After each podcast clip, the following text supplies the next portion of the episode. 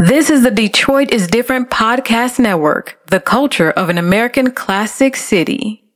You're listening to the Piper Carter Podcast on the Detroit is Different Podcast Network. Dear Governor Snyder, I sent you to drink the water that Flint drinks. Can you give your kids the water the color of Hennessy? We can't sell these houses. We can't even afford to leave. Dear neighbor, I'm writing in hopes that you care, that I can't breathe, and all these toxins you put in the air, you're killing me. My son's so out of breath, he can't chase his dreams. Diagnosed with asthma, age three, with all this soot on his lungs, blacker than me. Dear Mister Marathon, you're killing me. Pollution fills my eyes, but I can still see. So if I'm poor, you care less for me, but that doesn't mean that I'm worthless. Created in God's image, we all perfect. I know people that went to the hospital and never made it back. Sun-filled lungs, all black. A whole generation with respiratory infections and asthma attacks. Mister Marathon, you're killing me. Why you out here trying to save the world? Who gon' save me? Who, who, who gon' save me?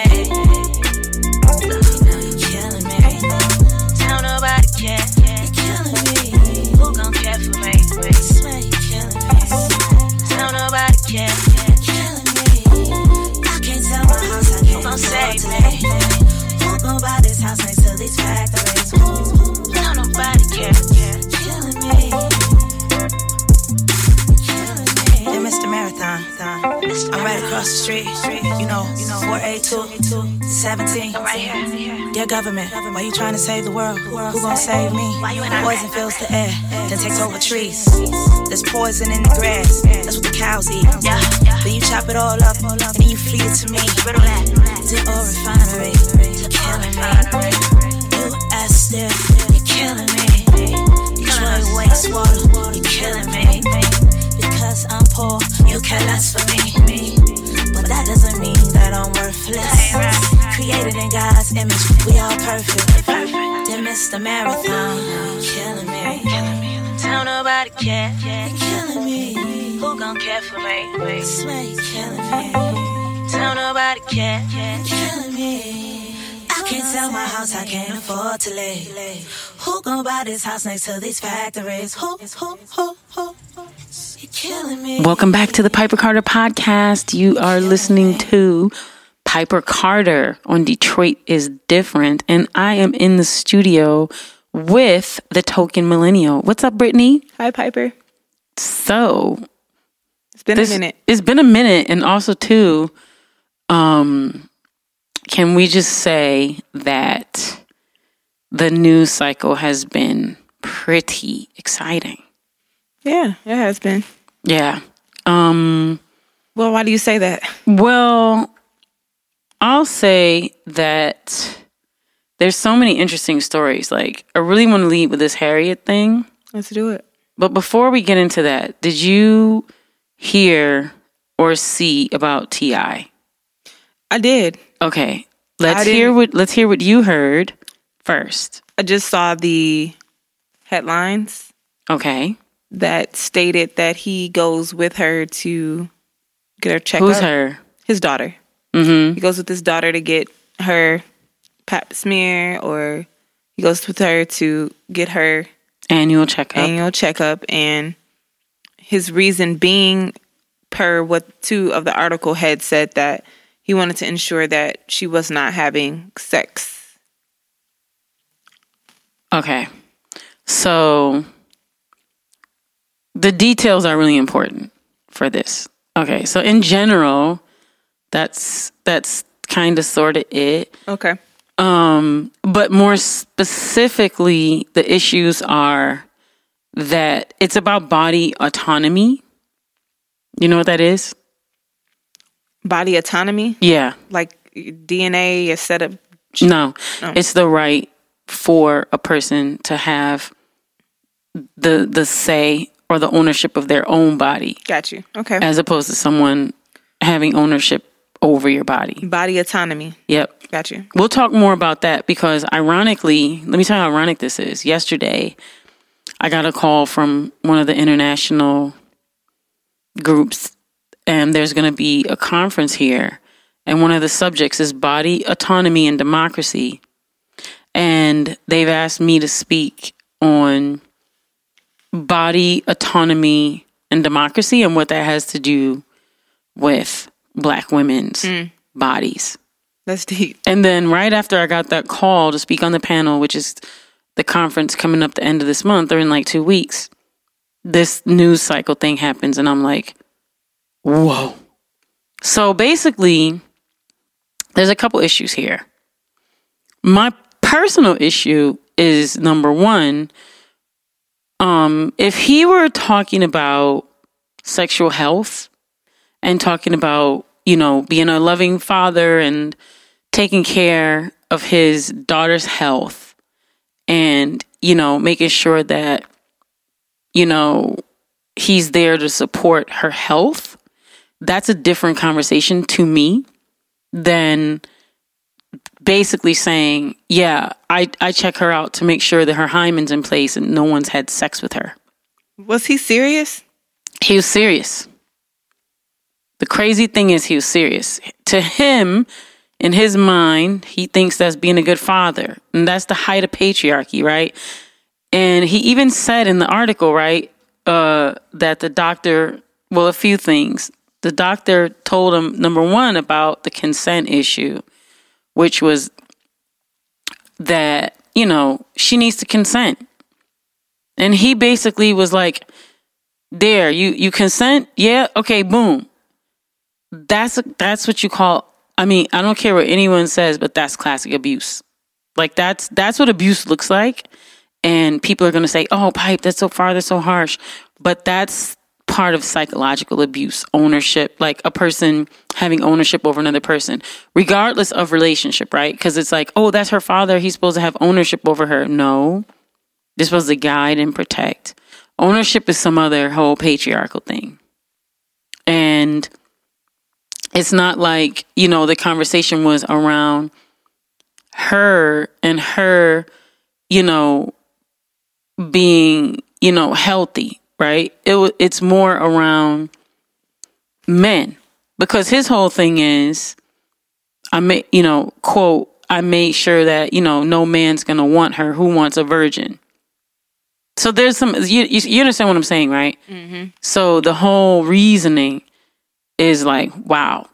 So there's that, but then there's also, so that's an issue, right? That's one, let's put like, you know, we're ticking off our list. And then, so the another issue is like, why is he on an interview, like talking about this?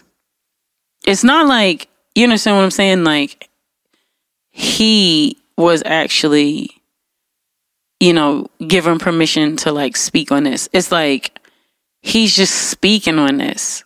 You feel me? Yeah. I'm just trying to, so was it on his podcast? Well, so Madame Noir did an interview and it was on their podcast. They have a podcast where they, um, well, the subject of the podcast was like, you know, um, life hacks, and it was life hacks for parents. And it was like, how to be a good parent, like what you need to do to be a good parent. So that was his, of all the life hacks that you could have to be a good parent, that's his advice to parents, to being a quote unquote good parent. And his daughter is eighteen? eighteen in college. And he was saying how every year he takes her. There's so many issues that's like linked to that. Not only that, he in the same interview talked about how with Tiny, she can't be quote unquote stingy with her vagina either, because of their marriage contract, half of her vagina belongs to him. So when he wants it, he, he's got to have it. She can't deny him or refuse him. Wow. Now, women have come like a long way, not just women. Society has come a long way with that particular issue, right?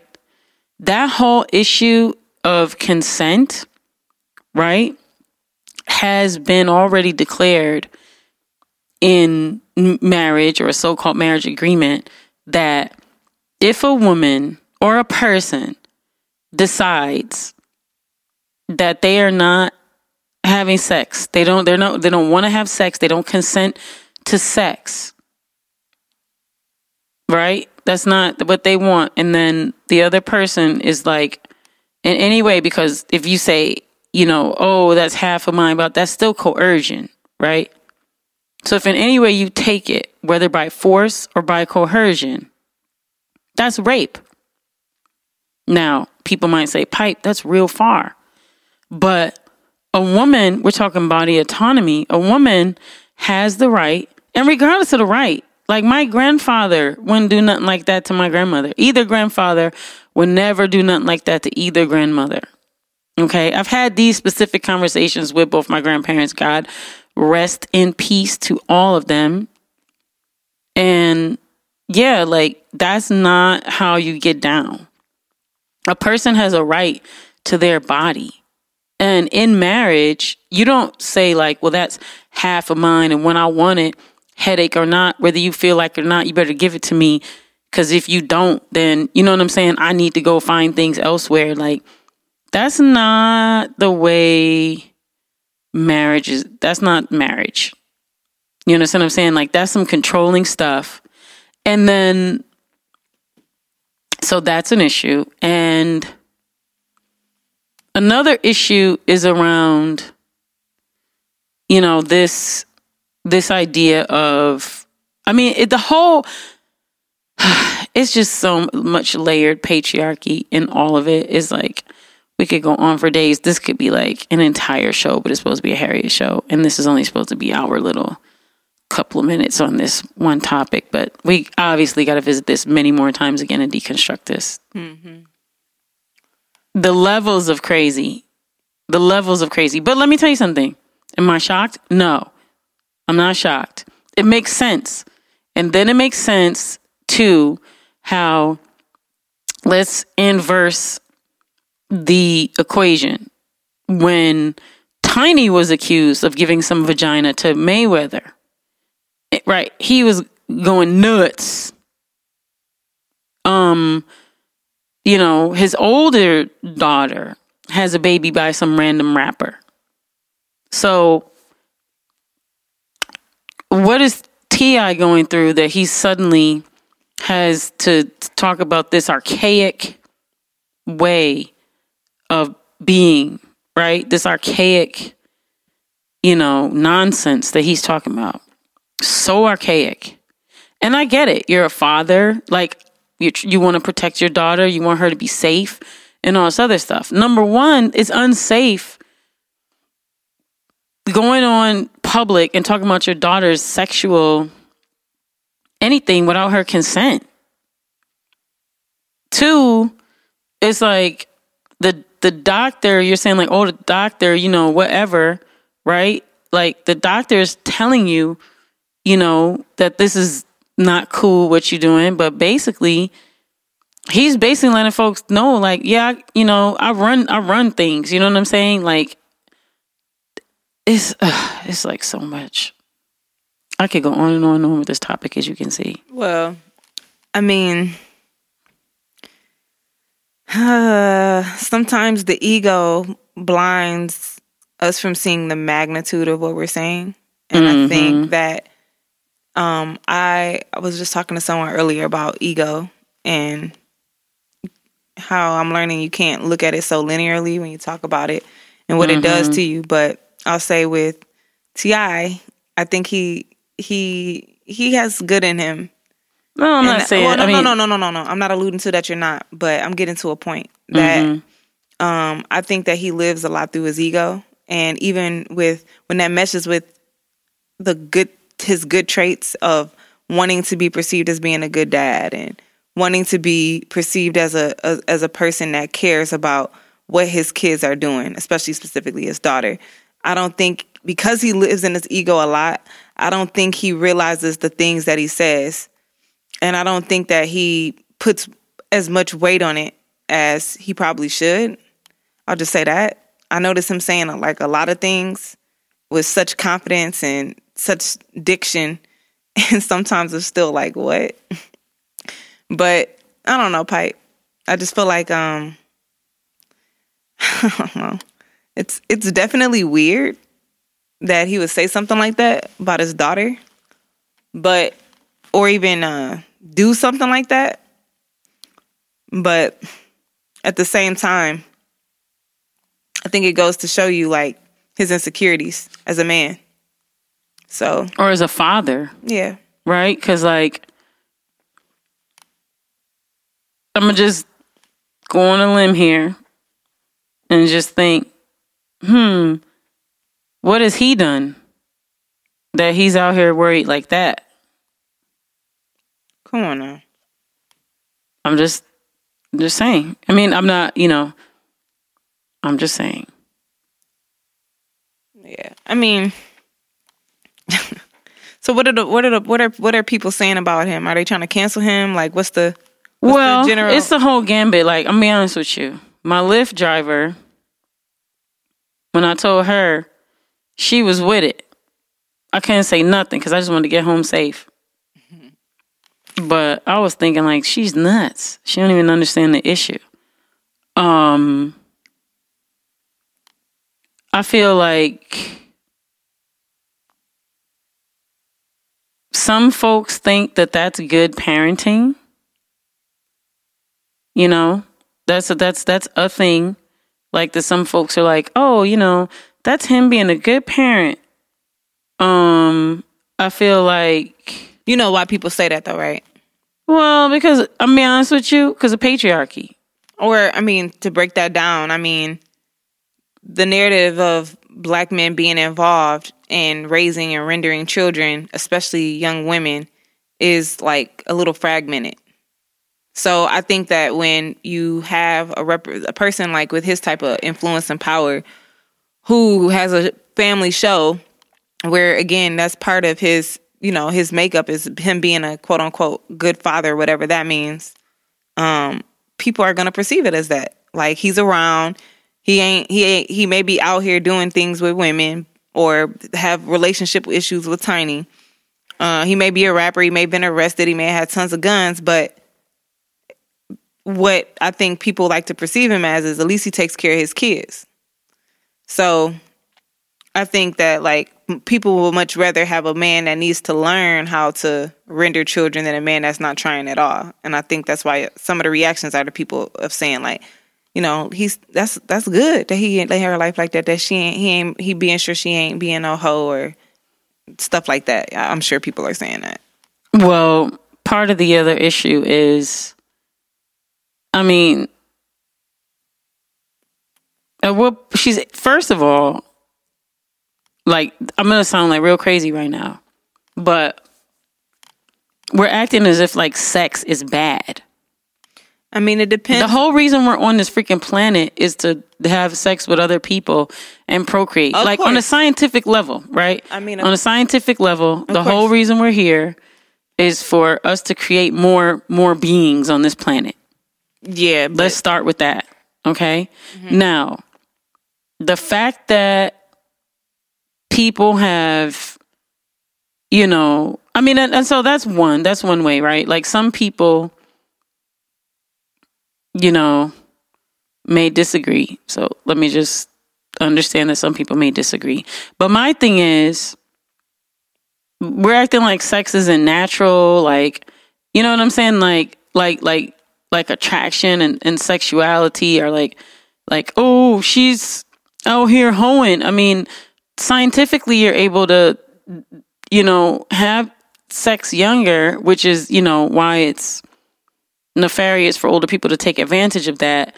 But what I'm saying is, is like, how can we get to a point where we're having better and healthier conversations about sex and sexuality as opposed to who's a hoe, who's not a hoe? Like, as if, you know, like, people are not human because they sell their bodies. Like, you know, the humanity is erased from The humanity, it's like, it's turned into like, oh, she's a hoe. Like, her whole humanity is erased from, like, her being or his being or whatever. And I guess what I'm, my point is that, you know, we, we have to get to a point where we're actually respecting, you know, life. You understand what I'm saying? It's like people mm-hmm. get too much into these ideals and, you know, theories and things like that. And yeah, you know, we were we were taught that, like, your body, and it is true, your body is sacred.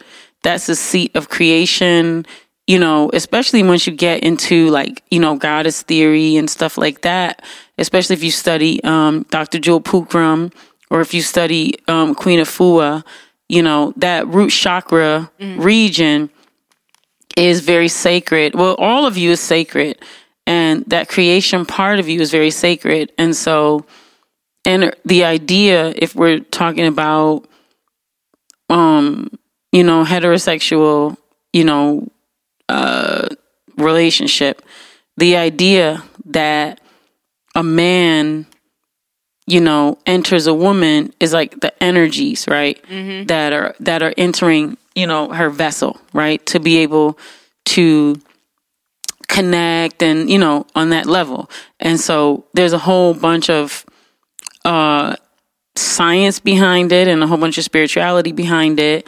But in general, right, um, we we all know that, you know, there's connections, there's attraction, there's, right, and we know that energy is real, and we know there's a negative energy, and we know that when that's violated, right, that that that people, you know, carry those negative energies with them, yeah, internalize them, they become a part of your makeup, your D N A, your psyche. So all of that part is real. And I guess for me, with that type of understanding, I just feel that it's disrespectful for him to reduce her to his ego idealisticness that if her hymen's broke, she's she's useless or something. You feel me? I don't think, uh, yeah, I think that he needs to understand it from that perspective. I honestly don't think he's, he's seeing, I don't think he understands that. And you can tell he doesn't because of how proudly he goes and it, it was able to articulate himself and not flinch. That's what it seems like. But what I'll say too is, is I think he's thinking more from the perspective of, when you are a guy like T I, if you have a daughter, everybody wants her just because you T I. So again, out of ego, he's trying to protect her. Out of ego, he feels like he's, that's his way of protecting. So being, if a, this is the same person, and I'm not trying to read into T I too much because I really don't. I don't. I don't want to say I don't care, but I honestly don't. But this is the same guy that felt like after a friend passed away, he needed to go and get like all those different types of weaponry, weaponries. And ride around with them, like he could use them all at one time. So he, I think he he he thinks survival a lot. And so, to me, a person that'll ride around with all them guns that they can't use, and then same guy saying he goes and takes his daughter to get her checkup. I mean, sounds similar. Mm, I get it, but uh, but um, not a but. I'll say I get it, and. I just I just feel that he shouldn't have um, used social media to um, make that point. I don't either. I mean, I would be so embarrassed by that if I was her. Yeah, that I, I'd, I'd be so did embarrassed. She, did she say? Did she make a statement? I haven't seen a statement yet, but maybe she'll make a statement. And besides that, I mean, I just feel that. I mean, I get it that him. That him, you know, wanting to stand up for his daughter or whatever, you know, he thought he was doing. Like, that part I get, but process-wise, it's janky. You know what I'm saying? Yeah. That's some janky stuff to do to your daughter. Like, just even even the idea, like, who does that? I mean, T I does that. But why would you do? Why would you do that? Yeah, he's. I I, don't, I can't answer that, but yeah, I, I I don't. I wouldn't want. I wouldn't. I know I wouldn't let my dad do that.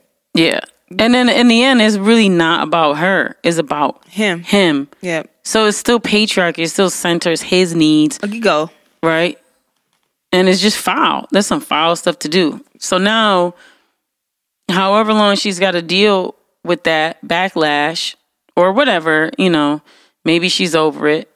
You know what I'm saying? But for me, my dad is my dad is different, a different breed.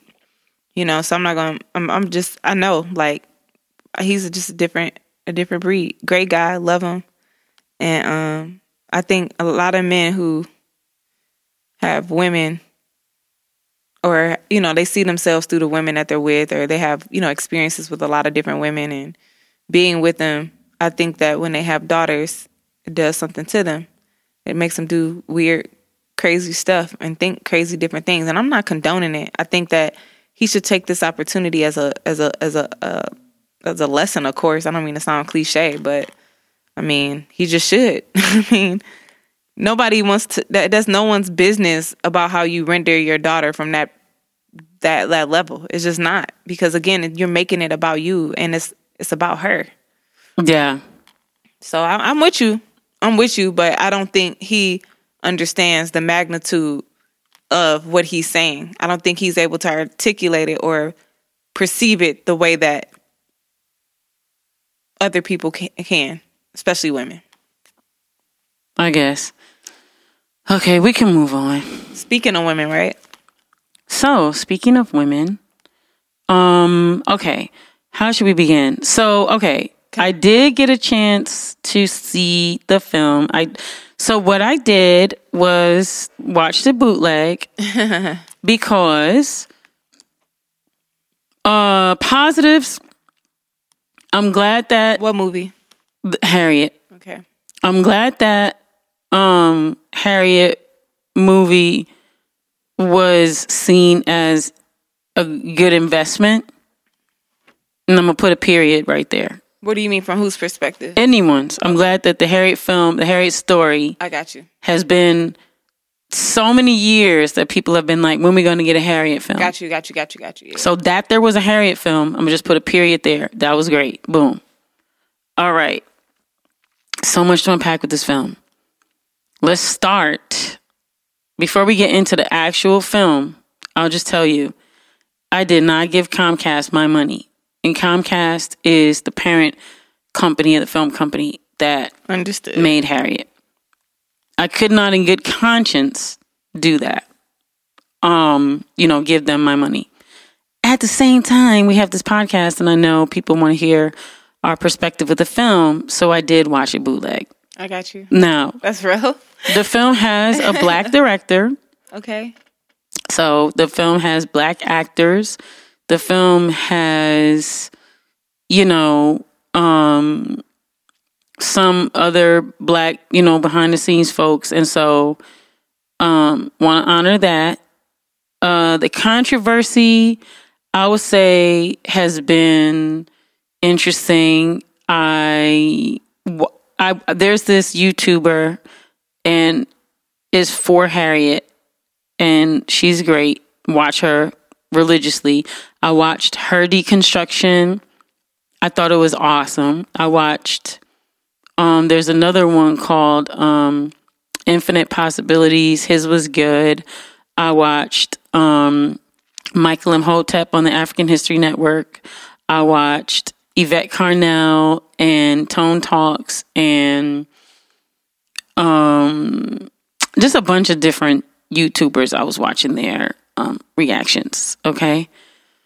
Oh, also to um, China Fox. So there's a there's a bunch of like black YouTubers that, you know, I checked out to see their reviews and stuff like that. So go check out all those channels if you want to see those reviews. And I'm gonna say that I pretty much agree with what everyone said. Um, the things that I agree with, um. I'm agree. I don't like the idea um, that the black men um, character was like black male character, you know what I'm saying, made up. That's foul. Why, what's the need to like make up a black male character that's a slave catcher when that wasn't even a part of ever her story? I feel like that was insertion of You know, the the insertion of a black boogeyman, you know, a whole made up black boogeyman that wasn't ever there. I thought that was foul. I thought, you know, on the psyche, because th- that's what, you know, films do. Um, I thought the acting was mediocre. It was mediocre acting. I thought um, on the issue of should an African play an African American, um, I think what the rub is, is that there is um, a lack of roles already and a lack of diversity of roles. Mm-hmm. And, you know, as you know, we've got people making all type, you know, shouts out to Issa Rae. Mm-hmm. And even though I don't like his content, I got to give, you know, um, Tyler Perry his due for putting people to work. Yes. Um, you know, we have, you know, Tracee Ellis Ross and roles like Blackish, and, you know, there's, there are, you know, and everyone on that show. So we, we, we have seen, you know, like better um, content, mm-hmm. but we're not there yet. You know what I'm saying? We're not there yet. And so it is a rub I could see to African Americans to be like, you know, not able to embody their ancestor, right? Not to not be able to embody, you know, through that connection and, and, and that character through that connection, right? So that's a rub, right? I get it. Like that, yeah, that's a huge one. Um, but I will out myself. I am a Pan-Africanist. I'm not A D O S. So, you know, um, I'm not, I'm definitely not about to say that she has no right to play the role. You know what I'm saying?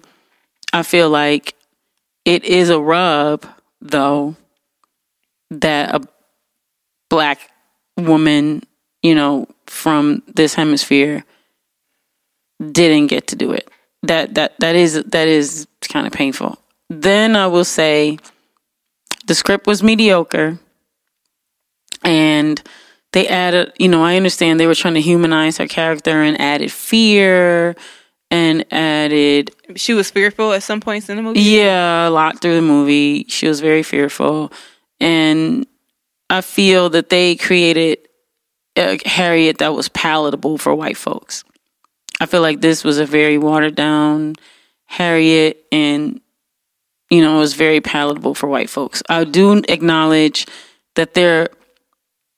Although some of the characters were made up, there was a diversity of blackness, black being black or what black looks like, you know, in the film. But it, you know, the film was a C. You know, I'll give this film a C minus. That's a that's a fair. It should be like a Lifetime movie. This was not a movie that should be in the theater.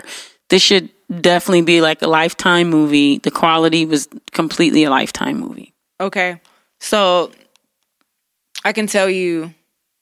I mean, I grew up in the nineties, so knowing the pillars of black leaders like Harriet Tubman, Sojourner Truth, I mean,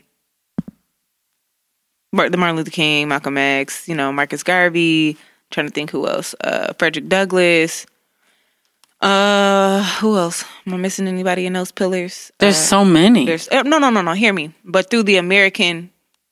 through the American education system, okay, they ensure that you know the at least these people. They pedestal these oh, specific these specific people. You know, when everyone did, did a, you know, you know, fifth through ninth grade, they were doing a project on these those people I just mentioned. Okay. By the time you got to high school, you were maybe looking for somebody different because everybody had it saturated elementary through middle school. Okay. But the point that I'm making is is that when I think of Harriet Tubman, in short, I think of um. strength. I think of prolific. Um, I think of there's no coincidences. And I also think of how I used to think that she was mean but fair. I always had that balance of her, of her in my head. Um, mean and fair for the cause of what she was doing. Um, and I don't know, it just sounds like they softened that. Was that what you're saying? Or was she never... Soften. Soften. Okay. Yeah. So... I, like I said, I feel like they made it palatable for white folks. Like a Lifetime movie. Okay. Do you think that... That's... I feel like if Ava DuVernay had made this film, it would be just as powerful as When They See Us. Got you. Not, I, just, I don't think that this film has any power. Got you. They it took, told, her, they took told, out the power. They, they told a story. I mean, it's just... Did you feel Harriet Tubman at all? No. I mean, it's just... It's like um, if you went... Like, you, you make food. Yeah. So if you use different ingredients, it's going to come out different. Funny you say that, yeah. Right? Yeah. So if you go to make a pizza, right? Mm-hmm. And then you go to the refrigerator and you don't have nothing to make dough and all you have is bread, you can make pizza on toast. Yeah, for sure. And you'll eat it and that's be your pizza. Mm. Very different than the pizza if you rolled the dough and had, you know, you get what I'm saying? Yeah. I felt like they were working on this film for a while. Ten years. They did not work on this film for ten years. That's what they say. I gotta see it. Is it a slave movie? I mean, yeah, it's a slave movie. What you talking about? I mean, I mean, like, is it a Harriet Tubman movie that it's was Harriet. a slave? Yeah. Or was it a slave movie that? What's had, the difference? The difference is is the narrative of broadening people's perspective on the trials of slavery. So I feel like that's what they think they were doing. But what I think they did is they diminished the struggle because like, you know, like, like, you know, like they said, like they presented or told a lot of the horrors of slavery, but they didn't show it, you know, and I get it. They probably wasn't trying to traumatize people, but at the end of the day, what slavery was traumatizing and horrible and horrific. So for them to soften it so that people can watch it, like, what, you know, you can't, I mean, this is my thing. It's soft. No, it's, I feel you. It's like baby booty soft. um, what do you, I have two questions for you in regards mm-hmm. to this. One is about Harriet Tubman in general, and then one is about um, Blacks, African Americans, Indigenous descent, people's perspective when they say, I'm I'm done with seeing slave movies, I'm tired of slave movies. How do you feel about that when people say that? I think it's, it's terrible because it means that they have literally removed themselves from a struggle that people struggled through. That's like saying, like, something happens, right? Yeah. It's basically saying, like, I don't care. I don't want to hear about that. It's, it's desensitizing. Is desensitizing yourself and you're trying to sanitize yourself. And folks are trying to, you know, distance themselves from that legacy. But that's what happened. Slavery was atrocious and people need to know that it was atrocious. We don't have reparations because the atrociousness of slavery has never been recognized.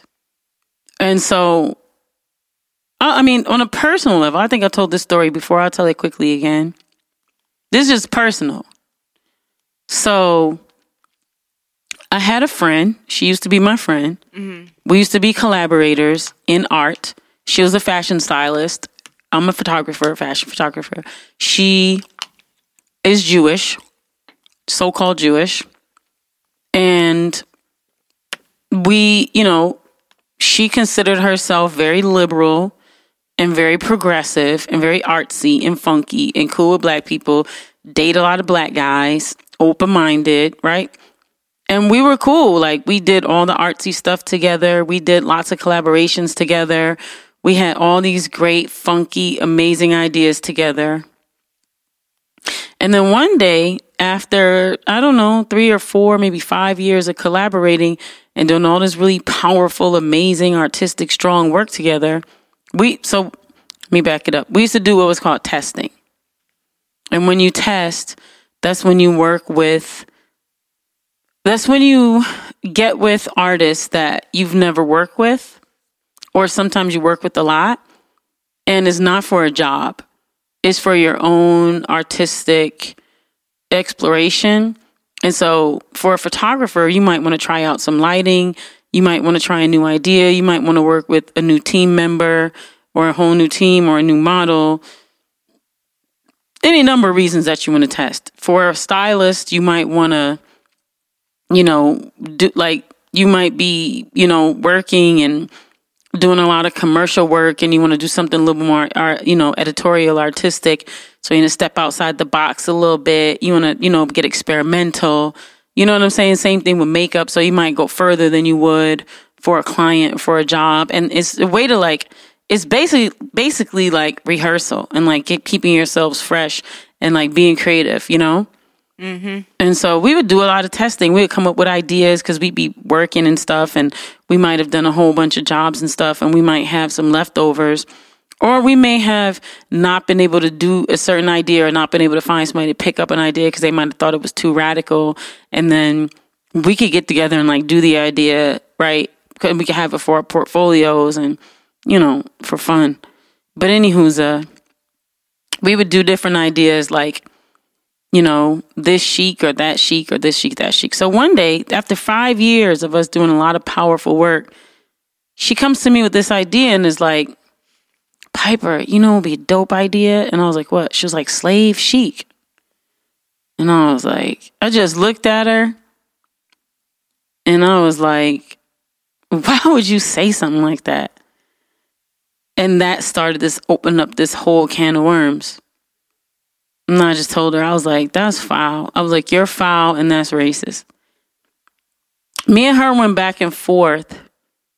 I want to say for like three to five hours. Our friendship ended over this conversation. But I say about three to five hours, right? Where she was like, she just, I mean, she say she didn't understand. She said she didn't understand. And I was like, how you don't understand? You Jewish. And she was like, but slave chic, you don't think that'd be like amazing? I was like, girl, I don't play around with slavery. I was like, if we're gonna do uh, an idea about slavery, I'm not doing it as a fashion idea, and it's not gonna be chic. I said, because that's denigrating the lives. Like, people lost their lives. I'm like, you realize people were raped and beaten and tortured? I said, I'm not about to play around with that. I said, that's nothing to play with. I said, if we're going to do something, you know, related to slavery, then it'll be a serious art piece. And we'll do it if you're down for that. And we'll, you know, pitch it to some of these, you know, museums or galleries and stuff. She was like, oh, I think you just take yourself too seriously. And I was like, too seriously? I'm like, slavery is some serious stuff, girl. Like, what are you talking about? So we go back and forth, back and forth, back and forth. I'm seeing she's not, either she's not listening or she's not hearing or she don't understand. But I'm thinking like, okay. I say, you know what? I say, I, I say, I'll do the slave chic after we do Holocaust chic. Her whole demeanor dropped. That's not cool. I said, what you mean it's not cool? You want to do slave chic? I said, let's do um, let's do Holocaust chic first. Let's get that one off, that little fashion idea. I was like, we can get, you know, a little, you know, a little chamber and like have people be in front of there, like burning bodies, and you know what I'm saying? We can make it, mm-hmm. you know what I'm saying? It can make, make it real fresh. She was like, Pipe, that's terrible. I can't believe you say something like that. I said, what you mean I can't, that I say something like that? That's what you saying about my heritage, my people, what are you saying? And she was just like, that's not what I'm saying, and it's not the same. I was like, it is the same. She was like, you know, six million Jews were killed. I was like, girl, they don't even have an accurate number of the millions of Africans that didn't make it, of the millions of Africans that are sitting at the bottom of the oceans, of the millions of Africans who, you know, were enslaved over hundreds of years, over several hundreds of years. I'm like, and also too, slavery was the Holocaust. In many ways. And she was like, oh, no, it wasn't. And me and her go back and forth about how slavery was a Holocaust. And either she didn't she didn't want to accept it or whatever, but I'm telling you right there and then, she, she was done. Like, we were done as friends. Done. Like, we couldn't reconcile it. And I wasn't budging because I was like, how dare you say that slavery was not a Holocaust? I'm like, it was. And she was just like, I can't believe that you'll equate slavery to the Holocaust. I was like, I can't believe that you can't. Or that it even has to be, like, that has to even be a perspective. Like, why can't it be two different time frames in history or that reflect some, some things similar? And each no, it was a Holocaust. Like, it was a, it was a, it was for sure a Holocaust. Yeah. But so, I mean, I, like, I just yeah. get tired of, like, a, it was a lady on Tuesday at the bar who wanted to, you know, her way of, she's, she seems like a type of person that's around a lot of black people, and she's giving back to the city of Detroit, and she's, you know, doing things with the kids and in schools and an educator. But she still pedestaled her heritage in a way that was, that could be perceived as um, diluting the, the struggle of slavery. Like saying, like, Armenians were, you know, were persecuted, and did you know that at one point these soldiers were captured and these African soldiers were let go? Did, did you know that? Did you know these African, they let these African soldiers go? Like, they let them go? As in, not all of your history is plagued with negativity. So it's not about our, your whole history being plagued with negativity. It's about honor, honor that this is the, that this is a, a truth that we're talking about right here and right now. one hundred percent. Just honor that, you mm-hmm. know. But with that, I will say, I hope that the Harriet film centers reparations, mm-hmm.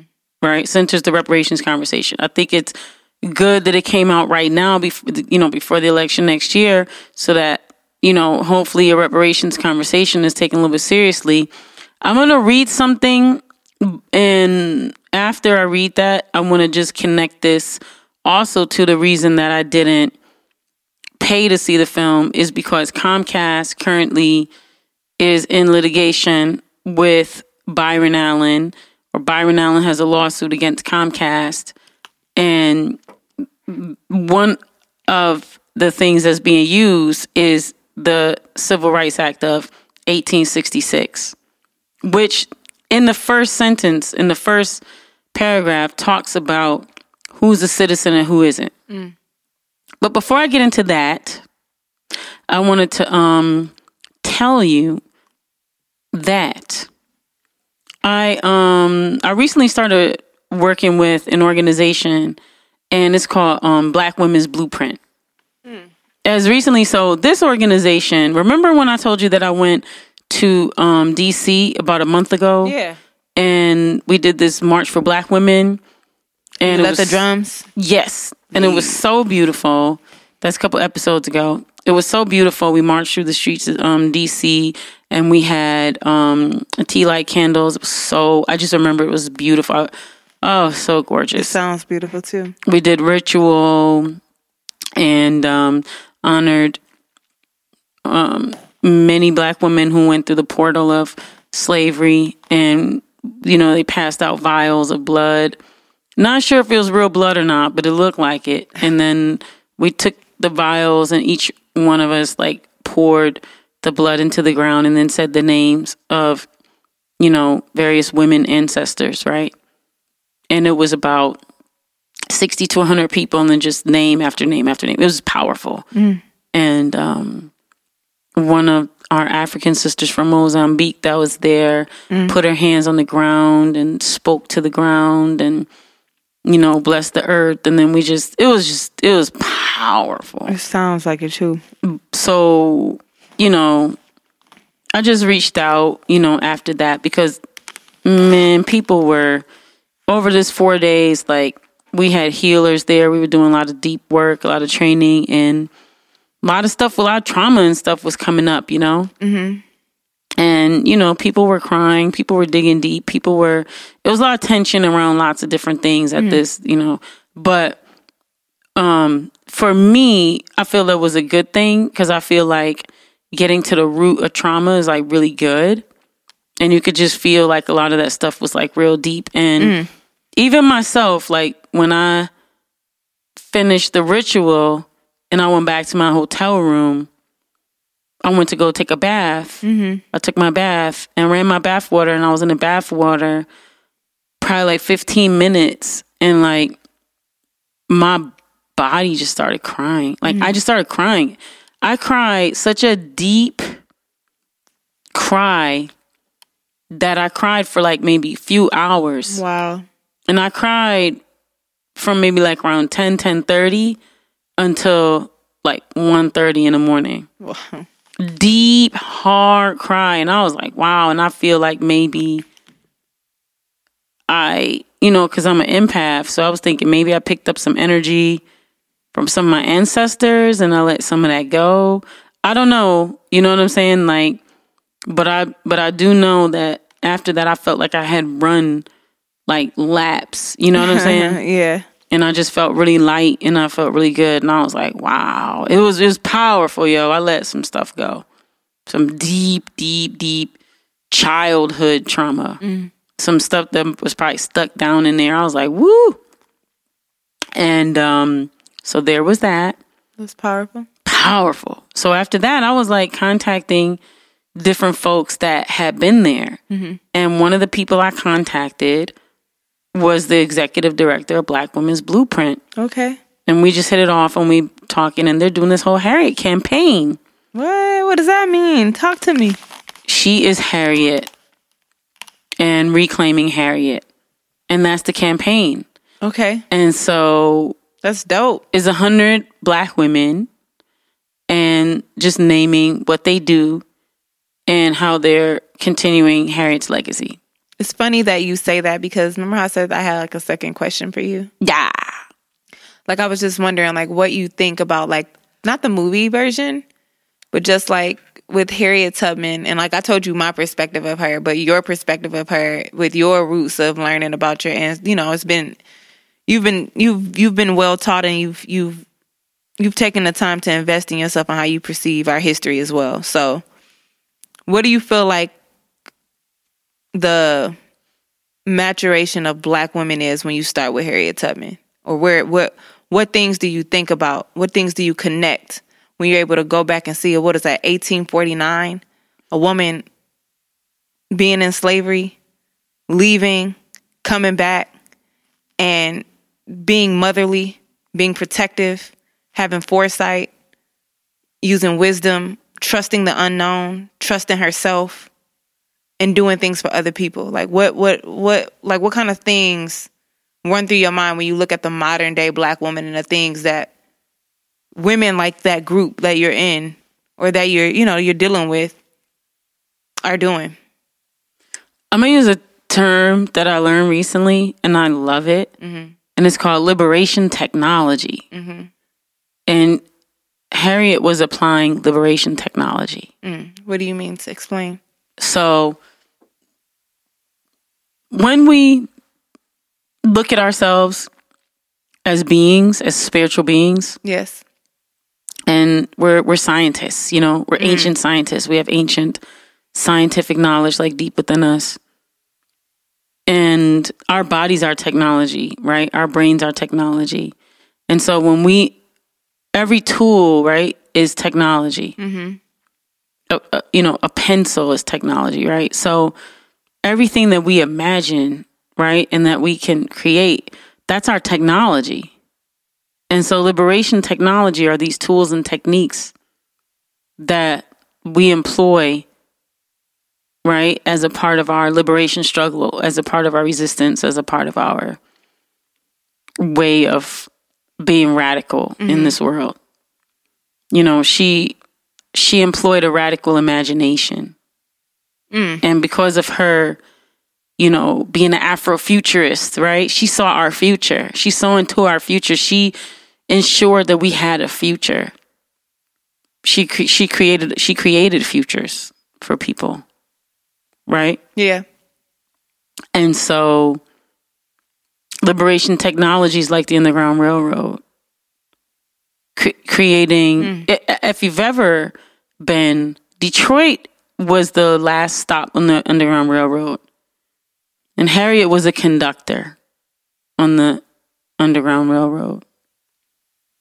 I recently went to Florida, Miami. That was the beginning of the mm. Underground Railroad. I recently went to Minnesota. That, and I told you I got to go to the Mississippi River. Mm-hmm. I didn't even know it went up to Minnesota. Mm. Got a chance to touch it. It was so cold. Got a chance to look at it and thought, wow, our ancestors, they call it the Nile, right, of the West, because it runs upstream. And I got a chance to have a vision, you know, and did a little ritual by the tree.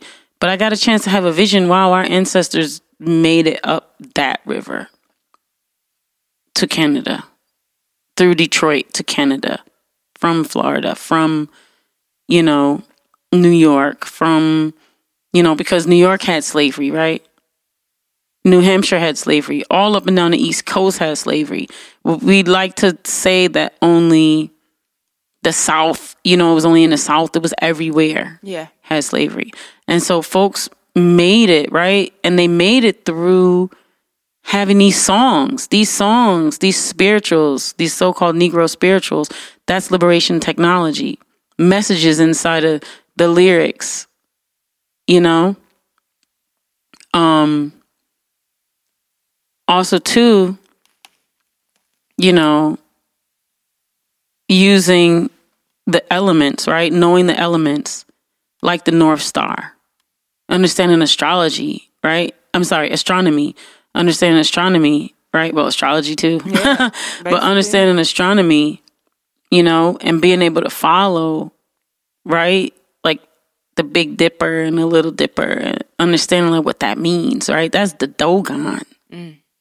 you know, being able to, you know, have whole conversations without talking, telepathy, you know, being spiritual. She had a head injury and she had visions and things like that, you know, that made her a little different, right? And that that's how she talked to God.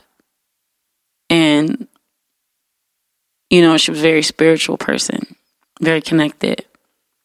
Um, so all the medicine that she used, right, to bring folks, you know, from bondage. Um, when we look at, right, like, if you go through these tours of the Underground Railroad into some of these churches, into some of these homes, into some of these places, if you, you know, a couple of them you could, like, you know, crawl through, right? Mm-hmm. And if you ever been down in there, like the little cubby hole and stuff like that, so tiny, right? Mm-hmm. It's so tiny. Think of what our people had to go through just to make it. Just to be here. They made it because they they envisioned us in the future. Harriet envisioned us in the future, right here, right now. She saw us. She saw us through. She envisioned us in the future. And so there are people throughout time who have been continuing that type of legacy, right? Envisioning our future. And so the campaign is honoring all these hundred women who envision a future for the next women, for the next people, for the next generation, who are making things, who are working to make things better while they're here, whether it's through policy, through health, through education, mm. you know, um, through um, advocacy, activism, being a doula, you know, writing, singing, you know, um, creating films, you know. So, I mean, all these different ways, creating organizations. Like, Tarana Burke is one of the people. You know, she's the founder of the Me Too movement. Mm. You know, um, you know, Adrienne Marie Brown. There's like a hundred women, hundred black women. We'll keep, you know, talking about them. Um, but I think, you know, through this campaign, acknowledging that there is a tension with the film and the filmmakers. Uh, uh, and and we don't know, right? Because maybe the filmmakers had to compromise in order to get the film made, right? Mm-hmm. Like I was thinking about that. So there's that. But regardless, right, of intention, we have the reality of things. And so n- not asking folks to boycott the film, because we don't want to boycott Black actors and a Black director. Like, all this stuff is complex. But also, too, acknowledging that there's a lot that we don't agree with in this film.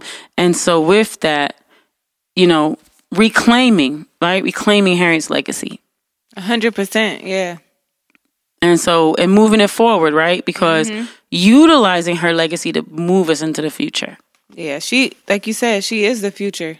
Yeah. There's so many things that she has within her that I'm still building to. And I was, man, centuries ago. Like, so much instilled in her that I'm just like, what? Just the, the foresight, like the be, the trust her, the to be the be to be able to trust yourself like that is unreal, fearless, and we well, let's not say fearless. In the sense, I'd say brave, brave, brave, because we don't know, right?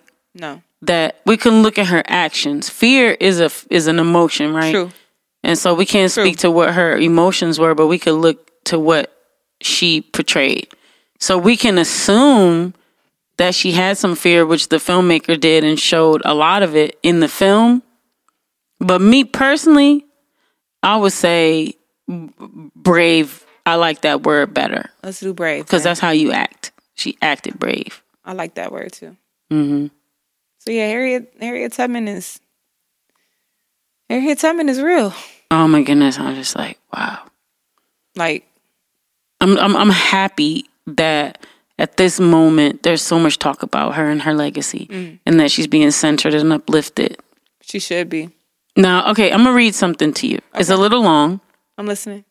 So, Courtney Hunter is a contributing writer to Mama Black.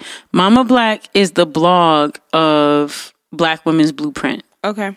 This was written on November the sixth. And this is leading the campaign. Okay. It's called Harriet, in quotes, and the misrepresentation of Black radical women.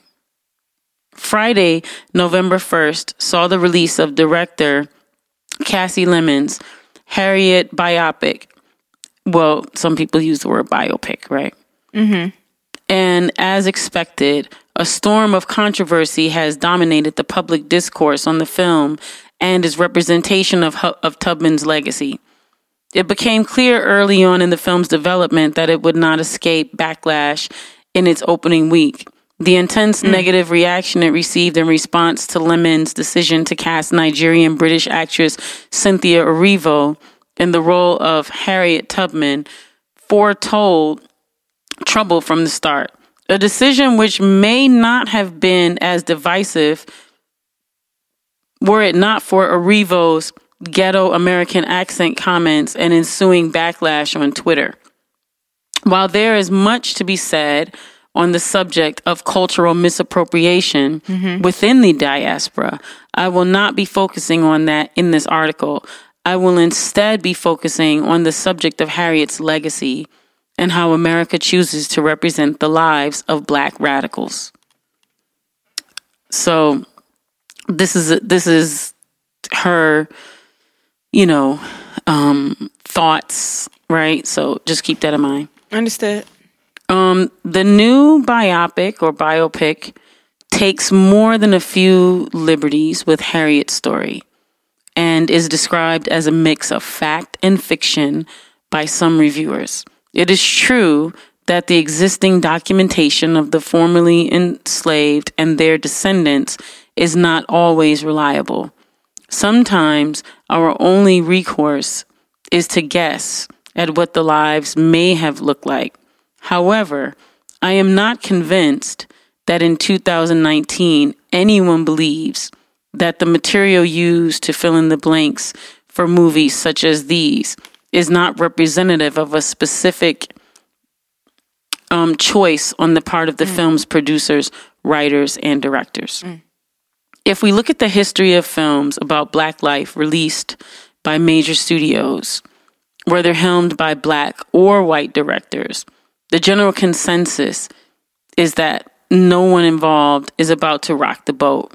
The individuals in charge of the nation's major media outlets are of wealthy, predominantly white backgrounds and have a vested interest in portraying slavery as a past mistake that the nation has since corrected, which is, we know this is not true. Right.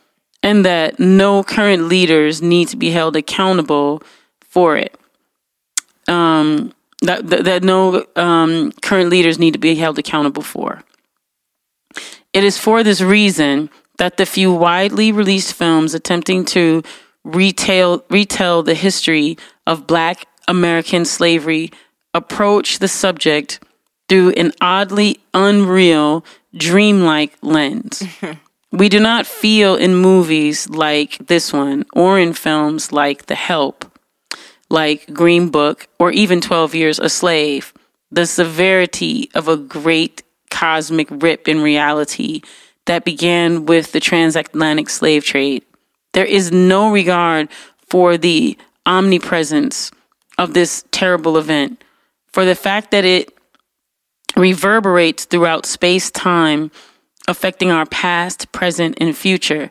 In these films, slavery is an event that occurs in the faraway, almost mythical past mm. to be recited as it from a storybook to a people that are assumed to know nothing of their own history or how they got to this country. There's some more, but did you have anything before I continue? Um, Brittany, you listening? I am. Okay. Um, I am not suggesting that everything in the film was invented for the purpose of affirming the national narrative, nor am I arguing against the incredible nature of her life. Mm. In truth, there is much about the lives of our enslaved ancestors that cannot be made legible to a mainstream audience. That's true. I think so, too. That cannot be directly translated even to their present-day descendants. You shouldn't want to either. The film's real crime, rather, is its decision to continue in the American film industry's long tradition of revising history into a fairy tale drama about a just and righteous nation that made a few quote-unquote mistakes along the way, but ultimately learned its lesson and became a shining beacon of hope to the rest of the world. It creates a narrative of good guys versus bad guys, in which the good guys, and rest assured, these movies always make room for at least one white person, uh, right, to play the quote-unquote good role, prevail through logic, kindness, and nonviolent means of resistance. It is notable that Harriet chooses not to shoot her former slave master when given the chance. What is, what is it that stops her exactly? Her conscience or the director's fear of alienating white audiences? Mm-hmm. Either way, whether the film is celebrated, despite its flaws, as an example of positive representation, who or what is being represented here, or critiqued for its lack of artistic merit, its inaccuracies, or other failings, we are left in a state of national amnesia regardless, blind to Harriet's true vision and to what her vision requires. This film is an unfortunate example of the nationalist propaganda we have become all too accustomed to. Truthfully, the film is not really worth critiquing at all. Wow. I agree.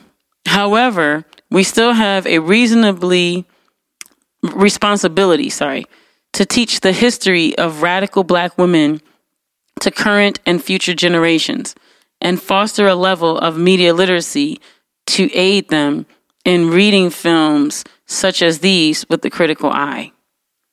Um, so what do you think about that so far, Brittany? I mean, sounds like you wrote it. It does? Based on what Whoa, you were I saying. Wish I could write this great. I Woo-hoo, mean, she's great. You broke it down to a Lifetime movie with the C. That sounds like, she sounds a little bit more upset about it than you do, but in a sense of like you stating that they, they sugarcoated it. Mm-hmm. Um, here are some of the facts of Harriet's life that were either left out of the film or treated as secondary to the fictions created. Harriet traveled mostly during the winter, as her group would be less likely to be spotted in the colder months. In order to escape safely with the fugitives, she incorporated a wide array of strategies, mm. including disguises, knowledge of how to read the stars and other natural indicators of place, and specific songs to alert the others of either danger or safety. Each campaign was carefully plotted, and she did not go places where she did not know anyone or know the landscape. She sometimes bribed people. She carried a small pistol with her mm-hmm. that she was not afraid to use either on slave catchers or on escaped slaves threatening to turn back. She attempted twice to free her husband, John. He rebuked her both times. Mm. This is evidence to suggest John threatened to turn her in when informed of her first plan of escape. And it gives like a link. She retained a network of family members, free black agents, Quakers, and abolitionists who proved her access to, who provided her access to safe houses and other resources she needed on her journey. Mm. Despite her support network, she often invested her own money into the escapes and was constantly working in order to sustain the cost of her trips. She refined her techniques over the course of eight years before the outbreak of the Civil War. And in those years, as the slave catchers extended their reach into and across the American North, mm. was constantly innovating with her role as a conductor of the Underground Railroad. I use the word innovator here specifically because I do not want to disregard the planning and organizing involved in Harriet's work. The dictionary defines innovator as one who creates or introduces something new. It is a word synonymous with descriptors such as creator or groundbreaker. It is a word that implies action. Harriet had the dream of freedom in her mind for years before knowing what freedom looked like, and discovered the path to that elusive dream when she finally freed herself. Her life's work became the creation of recreation of that path for others. Harriet Tubman did not and could not, as an individual, achieve full emancipation from state violence, from capitalism, and from global anti-blackness for every black person on her journeys. What she and so many black radical women like her did was provide us the tools with which we can turn our collective dream of freedom into a reality. Mm. It is now our responsibility to reclaim that radical imagination, and in doing so, reclaim our own futures. What you think about that, Brittany? Man, powerful. Yeah. That's pretty powerful. Man. I mean. That's on the Mama Black blog, um, which is about feminism in conversation with global women's resistance. And the name of the article is um, Harriet, in quotes, and the misrepresentation of black radical women, that is um, Courtney Hunt, written by Courtney Hunter. Shout out to you, Courtney Hunter. Yeah, that was pretty cool. That was beautiful. She's a great writer, right? Yeah, she is. She she fired me up a little. Okay, now something that I gotta read to you. We're gonna move from this. You got anything else on Harriet? I don't think so. So if you if you live in Detroit and you're like, I'm gonna go see this movie, I don't care. Um, go to Cinema Detroit because it's an independent theater in Detroit. They are showing the film. And if you're going to go and pay your money to see the film, I mean, I really don't want you to, but if you just got to go see it, please go to this independent theater. um, and support them. You know what I'm saying? They're in the city, Cinema Detroit. You know, they're showing the film. They're showing some other films too, but, you know, if you're going to go see it, then go see it, at least at an independent theater. So now I want to switch topics. Um, I want to say, oh, well, before I switch topics, let me just remind folks, Black Women's Blueprint is doing is running this campaign, She Is Harriet, and Reclaiming Harriet. So look on social media for the campaign, um, you know, uplifting one hundred Black women. And I'm really honored mm. uh, to be, you know, supporting uh, that campaign and working with them. So shouts out to them. Really, really appreciate them. Um, yeah, messing with me. You know what I'm saying? Thank you. um, you are Harriet. Oh, I will take it. I will take it. Mm-hmm. Actually, that was my nickname in the fashion industry because I, I used to cause a ruckus um, about getting Black women and Black men um, gigs, you know. Mm-hmm. Um, so now I'm going to switch to something that we got to focus on. Um, and we're going to focus on this, but uh, okay. Did you get a chance to Um, look at the uh civil, well, the Byron Allen case? Um, I saw that it was going on, but I don't. I can't speak to it. Okay. Um. So where do I even begin? All right. Um.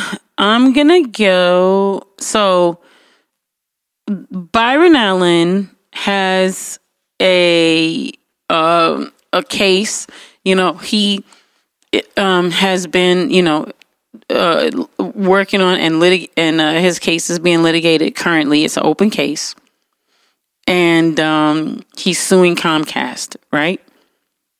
And so with that, um, you know, I mean, oh my God, it's so much, but I'm trying like not to make the show like fifty million years long. But uh, but with that, um, part of his litigation is, um, it includes this Civil Rights Act of eighteen sixty-six. Okay. Right? Um, and so basically, you know, our, um, I'm going to cut to the chase and say our, our, our civil rights are under attack. So Byron Allen did an interview on The Breakfast Club. And when he went on The Breakfast Club, um, if you go on there, just, you know, he was talking about economic empowerment in the Black community, but, you know, him being, uh, a, you know, a media mogul, billionaire, and um, owner of, you know, the Weather Channel and, uh, you know, his own network, and just putting out, you know, shows, uh, you know, for some decades, and just, you know, being a media, you know, a, a Black owned media, you know, person. Um, you know, he is working to secure, right, um, the rights, right? And so long story short, Comcast is basically trying to prevent that, you know, prevent him from being able to um, maximize on his power and ownership, right? Mm-hmm. Um, so, so basically, the the the original Civil Rights Act is the Civil Rights Act of eighteen sixty-six, and it it it it it, it, it protected newly freed slaves Um, by ensuring fair government and commercial contracting. Okay? Mm-hmm. And so um, Byron Allen is the, he's the C E O of Entertainment Studios. And Entertainment Studios is a parent company of the Weather Channel and The Grio. And I don't know if y'all read The Grio, but yeah. So he recently sued Comcast, right? In a twenty billion dollars civil rights lawsuit. And um, he and so Byron Allen, excuse me, um, had appealed to the Ninth Circuit using the Civil Rights Act of eighteen sixty-six against um, Comcast's disproportionate funding of black networks. And in a quote, um, it says, "The industry spends billions a year licensing cable networks, while African-American-owned media gets zero. And that's not fair," right? So this is what he told Angela Yee, Charlamagne Tha God, and D J Envy, right? So when the Ninth Circuit upheld Allen's appeal twice, Comcast took the case to the Supreme Court, making it a legal argument that threatened the very purpose of the Civil Rights Act of eighteen sixty-six. So that argument looks to interpret the law so that it can be used if racial discrimination, get this, is one hundred percent of the reason that a business is being discriminatory. So if even one percent of the discrimination is perceived to have come from a non-racial standpoint, then businesses will not necessarily be held accountable for most racist practices. You get that? I do. So multiple civil rights organizations have voiced their support um, in this brief, right? So it's like the N double A C P, the Urban League, um, the Color of Change, um, National Association of Black Journalists, which is the N A B J, and several members of the Congressional Black Caucus, um, which was an organization founded in seventy-one by the legendary late Congressman John Conyers of Michigan. Hey. And other elected black officials to advocate for shared political interests have all signed this amicus brief defending the Civil Rights Act of eighteen sixty-six. So according to Deadline, which is a publication, among those who have lent their voice in the protest include presidential candidates and senators Kamala Harris, Cory Booker, Representatives Ayanna Pressley, Karen Bass, Joyce Beatty, um, and non-Congressional Black Caucus members such as Senator Richard Blumenthal and Ron Wyden. Um, they've all signed on to the brief as well. So, quote, "As members of Congress, Amici have a strong interest in ensuring that the laws Congress has passed are interpreted in a manner that is consistent with their text, history, and Congress's plan in passing them." And that says um, the brief filed by the C B C, the Congressional Black Caucus. The statute at issue is in the case, which is forty-two U S C nineteen eighty-one, was passed immediately after the Civil War as part of a broader effort to ensure that the newly freed slaves enjoyed the same rights as other citizens. The brief continued, "This court should not rewrite Section nineteen eighty-one and disturb the vital protections that Congress passed that state statute to provide."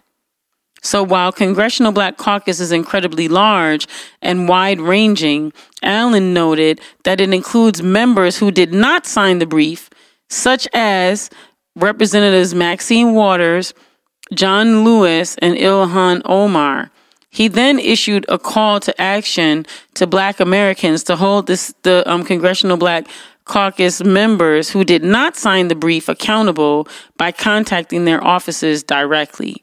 So the remaining membership that needs to sign this brief includes Alma Adams in North Carolina, Colin Allard in Texas, Sanford Bishop in Georgia, Lisa Blunt Rochester in Delaware, Anthony Brow in Maryland, G K Butterfield in North Carolina, Andre Carson in Indiana, William Lacey Clay Junior in Missouri, Emanuel Cleaver in Missouri, Jim Clyburn in South Carolina, Danny Davis in Illinois, Antonio Delgado in New York, Val Demings in Florida, Dwight Evans in Pennsylvania, Marcia Fudge in Ohio, Al Green in Texas, Al C. Hastings in Florida, Johanna Hayes in Connecticut, Stephen Horsford in Nevada, Hakeem Jeffries in New York, Eddie Bernice Johnson in Texas, Hank Johnson in Georgia, Robin Kelly in Illinois, Brenda Lawrence hey. in Michigan. You need to sign this bill, boo. Mm.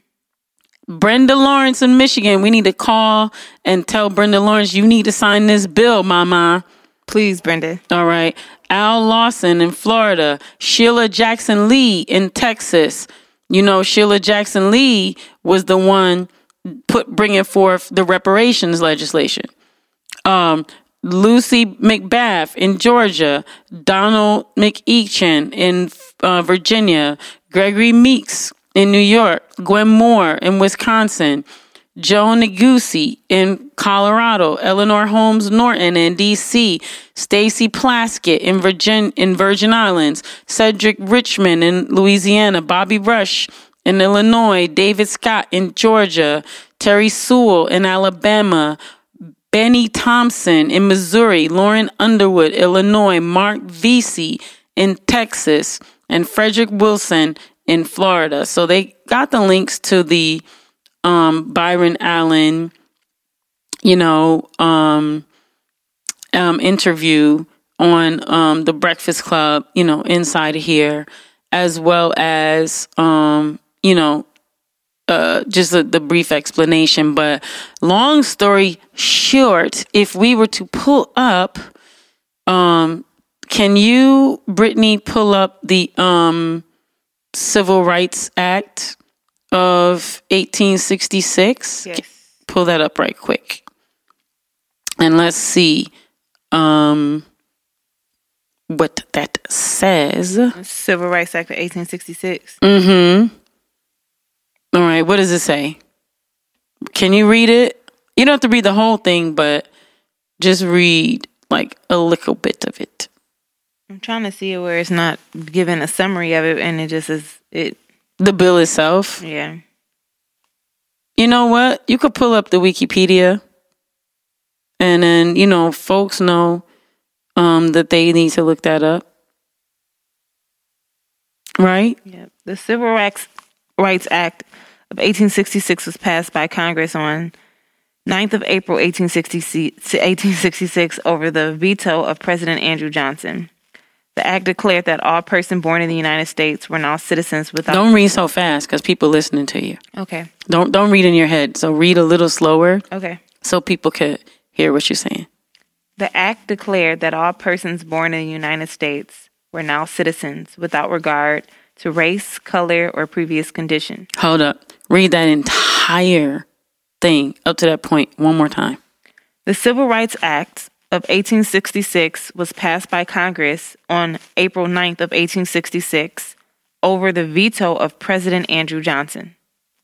The act declared that all persons born in the United States were now citizens without regard to race, color, or previous condition. Who did, who are they talking about? Who are they talking about? Black people. Keep going. As citizens, they could make and enforce contracts, sue and be sued, give evidence in court, and inherit, purchase, lease, sell, hold, or convey real and personal property. All of which they previously could not do legally. Correct.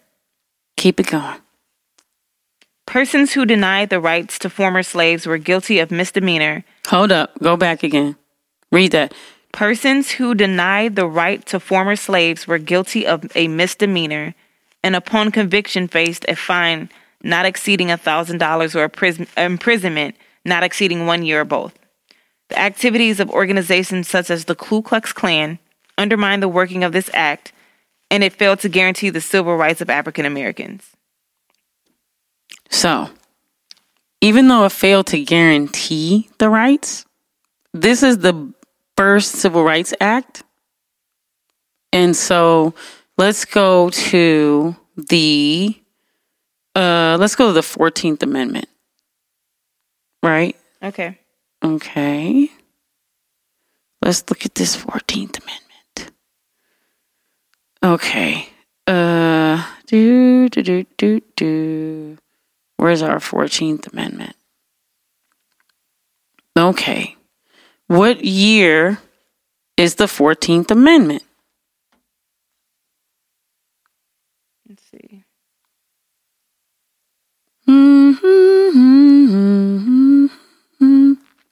You don't see it? One second. Yeah. Okay. You don't see it, Britt? Yeah, I see it. Okay, what year? Uh, let's see here. fourteenth Amendment. My phone is moving a little slow. Let's see. It's mm-hmm. like eighteen sixty-eight. Okay, which is two years after this civil rights bill, right? Yes. Okay. So what's the, do you know, okay, so um, now the fourteenth Amendment, you got it up? I do. Okay. Somewhat. Um, is it a summary? Yes. Okay. So go ahead and read about this fourteenth Amendment. The fourteenth Amendment to the U S Constitution, ratified in eighteen sixty-eight, granted citizenship to all persons born or naturalized in the United States, including former slaves, and guaranteed all citizens equal protection okay. of the laws. So the fourteenth Amendment, right? They created that because it, we weren't, well, not because, but let's just say what we've learned in school is that they created the fourteenth Amendment because the Civil Rights Act of eighteen sixty-six, although if you, you know, when you read it, it looks like we're completely covered under that, right? Mm-hmm. But it didn't cover us. So this fourteenth Amendment covers us. Got you. Somewhat. Because they still had to come in nineteen sixty-four, right? Mm-hmm. Now let's go to the Civil Rights Act of nineteen sixty-four. Let's see what that what did that one do? Because there still was a fifteen, because there still was like thirteen, fourteen, fifteen, right? There's still so many amendments. Um, you know what? Let's pull up pull up the fifteenth Amendment right quick. Just um, pull up that fifteenth Amendment. What does that one say? Right? Let's look at that one. That's the one they're using to try to, that's the one they're trying to tear down to get um, immigrants. That's the one they're going after. The fifteenth. What is the what is the fifteenth talking about? The fifteenth Amendment to the Constitution granted granted African American men the right to vote by declaring that the right of citizens of the United States to vote shall not be denied or abridged by the United States or by any state of account of race, color, or previous condition of servitude. All right, and keep going a little bit. Or do you, what? What else do you have? Looks like the fifteenth, through the use of poll taxes, literacy tests, and other means, Southern states were able to effectively dis- disenfranchise African Americans. It would take away the passage of Voting Rights Acts of nineteen sixty-five before the majority of the African American in the South were registered to vote. Mm-hmm. Give me one more. I'm going to get look at one more thing. Mm-hmm.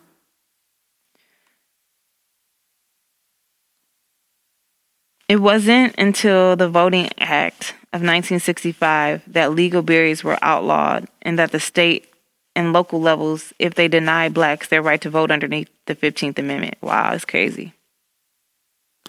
So, um, if you go um, down, right? Uh, so this... This one actually, so yeah, so this one actually, um, if you look like a little bit down here, um, it says, uh, I'll just read this part here. It says by um, eighteen sixty-nine, right? Amendments, uh, had, wait, so by eighteen sixty-nine, amendments had passed, been to abolish slavery and provided citizenship to uh, an equal protection under the law. But the election of Ulysses S. Grant to the presidency in eighteen sixty-eight convinced the majority of Republicans that protecting the franchise of black male voters was important for the party's future. What does that look like? Say that again. Long story short, the Republican Party was like, we got to secure the black male vote. Right? Mm-hmm. Okay. What does that look like? them securing the black male vote. That looks like twenty nineteen. Yeah. That's the whole, like, Kanye, Candace Owens, right? What we're going through right now, right? That's the same strategy. Yes or no? Um, Piper. I mean, yes and no. Why you say no? Because it's, I mean, I mean, I feel like that's every election. No. They have never cared about black male voters. They haven't? Hecky no. So where did the money come from for Vote or Die? Listen. I'm just I'm just asking. Who did that come from? Who who sponsored Vote Let's or look Die? it up. Let's look it up. Because I'm not about to sit here and tell you I know. The point I'm saying is they have never cared about, I'm talking about the Republican Party. The, specifically the Republican Party? Yeah. Okay, I'll give you that. Yeah, the Republican Party has never cared. Well, let me let me say this. When have we seen evidence of them caring about the black male voter? Well, we looked that up. So look, we're still looking up. Voter who, Die. Yeah. Can look up who who was the funder. But when have we ever, um, you know, uh, seen Republican Party like this invested? I mean, yeah, it's, it's yeah. I, I draw the comparison. No, I'm asking. Okay, yeah. Okay. Um, do, do, do, do, do. Let's see what this means. So, all right. Um, so, okay. So basically, Vote or Die, right? Uh, came out of Citizen Change, which was a political service group. It was founded by P. Diddy and backed by Mary J. Blige, Mariah Carey, and fifty cent. So the stated aim was to get young people in, they're using the word minorities, to vote. Um, the campaign's message promoted on T-shirts and other things, Vote or Die, which was a phrase adopted from Join or Die, a well-known cartoon by Benjamin Franklin. So P. Diddy said at the time that its mission was to make voting hot and sexy. In two thousand four, campaign included a line of Vote or Die t-shirts, an album, a voter registration push in cities and campuses nationwide, and commercials on such outlets as M T V and B E T. Um, in two thousand eight, Diddy invoked the phrase Obama or Die at the two thousand eight B E T Awards. So this is the thing. When have we seen such interest in black male voter turnout as we've been seeing, or young black voter turnout for the Republican Party as we've seen with the whole Kanye Candace Owens thing? I mean, probably not as much, but I mean, it makes sense to why. I mean, no, I'm not saying like a why. I'm just saying it, we that we've seen it. We haven't since since since this. I would say. They they correlate. Right? So, I mean, very interesting. It is. Um, so then, um, if we go over here, okay.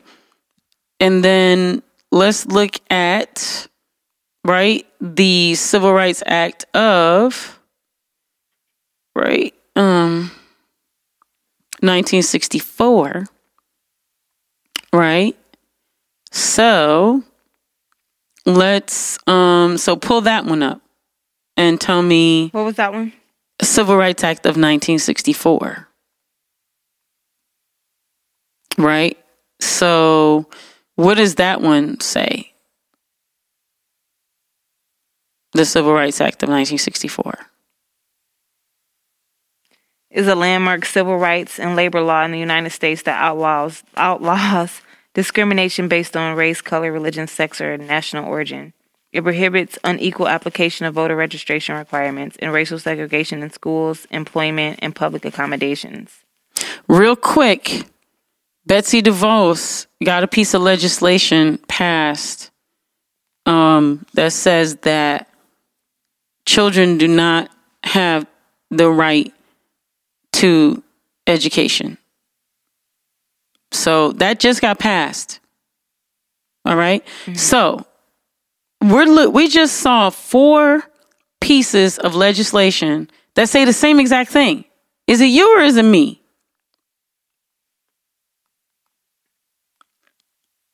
Do, do they not say the same exact thing? They all say almost the same exact thing. All four of these. Yeah, they do. How many times did they I say? I was literally just thinking that. All, all four of these say the same they thing. Think, yeah, they do.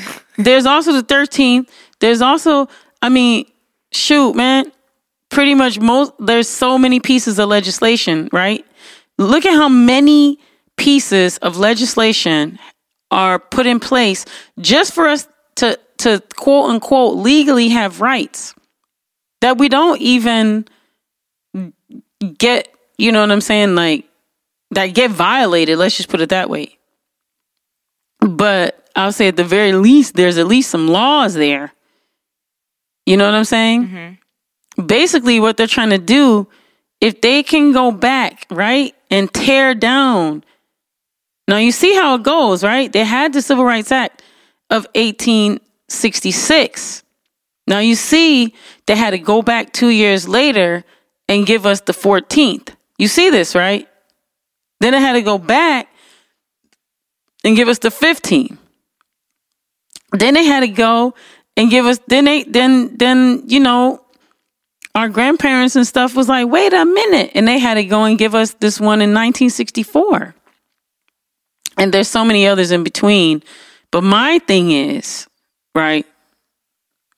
My thing is, how many pieces of legislation say the same exact thing? It's like they have to keep going back and going back and going back, right? Because what keeps happening is they they because the law is flexible and because of the system we're in, they find a loophole. Then they'll be like, "Oh, we could do racism this way," and then you got to keep coming back, like, er, "Nope, you can't do racism that way." Here goes some legislation. Bow. Long story short, if they could go back in time, back, back, back, mm-hmm. and tear down this Civil Rights Act of eighteen sixty-six, what does that do to all these other pieces of legislation if they're if they're based on that? Ding, ding, ding, ding, ding. I'm waiting. What do you mean you're waiting? I mean, girl, if you go back to the origin, you never seen them them movies when it's like, you know, it, it, it, it, wasn't it Sarah Connor? If you can... What's that, the Terminator? You know what I'm saying? He going around the future looking for Sarah Connor. That's what they doing right now. They looking for Sarah Connor. This is RoboCop, yo. The Terminator or whatever it is, the Terminator. Going around looking for um Sarah Connor. You don't think so? I don't doubt it. Oh my God. I mean, Piper. What what do you what what do you think is like not to agree with? No, I don't disagree. Oh, okay. Because I'm like, that's what they're doing right now. They looking for Sarah Connor. No, I'm serious. I know, you saw but, the Terminator, right? Uh, yes, but I'm just laughing. Remember in the Terminator, when he was going around, he looked up all them Sarah Connors in the um phone book, and he was like, Sarah Connor. And then that was how he was trying to go back in time. You see what I'm saying? And kill old boy when he was a kid. And this is what they're trying to do to us and our rights. They're trying to go back in time, get rid of this Civil Rights Act of eighteen sixty-six, nullify that joint, because that right there guarantees everybody equal rights and citizenship and that whole thing. And from there, that's how you tear, just tear the fabric out that joint. Uh, you know what I'm saying? Mm-hmm. And that's how you wipe all of, that's how you can start wiping the rest of them out. Ping, ping, ping, ping, ping. It's like in a video game. You know what I'm saying? Mm-hmm. Anyway. This this is very serious. We've got to fight against this. And and all them people that I name, you know what I'm saying? Y'all need to call these people. They live in your state. We need to call Brenda Lawrence. But everybody, I agree. Call these people in your state and tell them this is some B S. You're not taking our rights. This is bigger than capitalism and your check. And you're going to lose your rights. Anyway, I'm getting excited, but... No, I love it. This I mean, is exciting. No, it is. I mean, I don't know, Piper. It's it's so much that... I mean, I know you, you are prolific and you see things different than a lot of people. And I trust that. That's like one of the biggest things that I trust about you is your vision and you being able to, to, to, to excuse me, to decipher. Um, just in a stage where there's so much going on around us that I have to protect myself spiritually, mentally. And I don't, I don't, I don't, uh, it's not that I'm not saying that I need to be more aware, because I mean, I obviously do need to be more aware. I've had a couple busy weeks where I haven't, it hasn't given me the opportunity to dig into patterns and what's going on in the mainstream media. But I don't know. I think that, I think that our beings are, I don't know, as as as as who we are, I think we're more powerful than than what we give ourselves credit for. And this system is not meant for us. And regardless of the system not meant for us, we in it. I agree with that. And we can't, you can't, you can't, you can't close your eyes and be like, "Yo, I'm not. You nobody sees me. I'm not." Okay, that's all I'm saying. You can't be the ostrich and put your head in the sand. No, no, I'm not doing that. Okay, I'm not doing that, or suggesting that anyone does that. But I do think that there's a balance, and I do think that when we have someone, um, that is fighting for our existence the way that he is, I think that it's it's important that we give him that good energy. I do. I do. Who is he? Um, the Byron. Yeah, the, Byron's a piece. He's one person. This is one piece. This is just one little fight. Yeah, I understand. This is just one fight. I understand. It's a huge fight, and we all got to get in it. I'm with it. It's one piece, but it's a huge thing. I understand. And if people don't believe this, and and and I really hope that we can fight against this. This is a big one.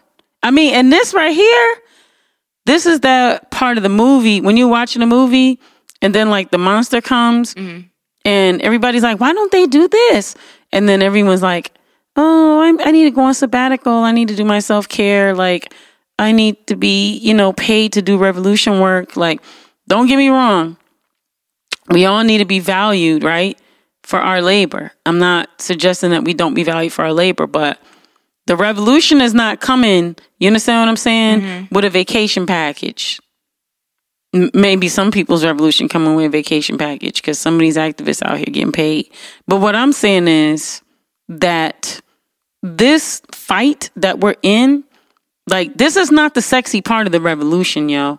This is not that sexy part. This that hard part. This that work. Like when we say, "Oh, it's got to work, work, work." We need y'all to get on that phone and call your mm. representative. I just gave all the names. If you missed it, like rewind, or you can go on to, you know what I'm saying, the um, article. And the article um, is in The Grio, G R I O. And you just look up Byron Allen, well, Civil Rights Act of... Um, eighteen sixty-six and Grio, and it, it gives you all the representatives and their names and what you need to do. So, you know, there's action steps in this. Very simple actions like picking up a phone. You know what I'm saying? Like, um, yeah, so there's that. And then, um, yeah, I mean, we've been talking for a long time, so. It's all good. We're going to get ready to get out of here. I do um, want to, I do want to mention, um, it's Hip Hop History Month, right? Indeed it is. And I was thinking by the end of the month, we should uh maybe we should create our own versions of our top ten or fifteen rappers. Yeah, let's do it. You want to? Mm-hmm. You so know. we'll we'll we'll work on that. All right. Yeah. Um so with that, um just want to remind folks every Tuesday, um Piper Carter and um Drake Pfeiffer of Urban Organic and Kendra Parker and the legendary D J Stacy Hot Wax. We are hosting every Tuesday at the Willis Show Bar from six p.m. until one a.m. And I am DJing as D J Peace Pipe from six p.m. until eight p.m. for the after work set. So y'all want to come through because I play, I dig deep, I digs deep. And I play funk and soul, rare grooves. Um, Stacy plays house music. You know the pedigree. Drake, from Drake, you might hear anything, you know what I'm saying, from soul to house to funk to jazz. I, I spin some jazz too. We had a, a really wonderful special guest. Shouts out to Brandon Williams, who came through as special guest D J. So we have guest D Js. We'll have some live performances sometimes. We had a wonderful vegan pop-up from this amazing uh, restaurant, that uh, r- rolling restaurant, uh, mobile restaurant. Thank you, Piper. Called It's Food Detroit, headed by Brittany March and Miss Sanaa Sue and um, your mom. Yeah, for sure, my mom. Right? So amazing. Shout out food. to Black Cocoa Bakes too, Bree. What's up? Yeah, she had a vegan cheesecake, and y'all had all the vegan food tasting so delicioso. That was a great crowd. It was a great crowd, they tried right? food. They were nervous about it, and they gave us good feedback. It was packed. Like, people came packed. out. Yeah. That was dope. Um, it's free cover, you know, like free to get in. Um, craft cocktails. I don't drink liquor, but they make some wonderful non-alcoholic craft cocktails as well. So I'm trying all types of stuff. They got fresh fruit. They carve it up. It looks all cute and everything. Um, fresh juices, fresh everything. It was amazing. Um, what else? And that's every Tuesday. Um, and then, you know, there's uh, some other surprises in there. So yeah, check us out, check us out, check us out. Also to listen to the Piper Carter podcast as often as you can, so you can hear all of your political and hip hop news and events. And um, check us out on social media. You know, go to the website, the detroit is different dot net, and you can listen to all of the shows, um, or just check out some shows that you might be interested in, you know, um, that are on the network. And check us out on social media. Everything Detroit is different. And check out me on social media. Everything is Piper Carter. So, um, this has been, you know, an interesting conversation that we had. Um, we're going to continue a lot of these subjects. We went through a little bit of more like database today. Um, we'll see how y'all like that. I know I like database shows because I like to learn. Um, and just, you know, keep supporting the show. We appreciate you. And, um, and uh, pretty soon we're going to move to a live format.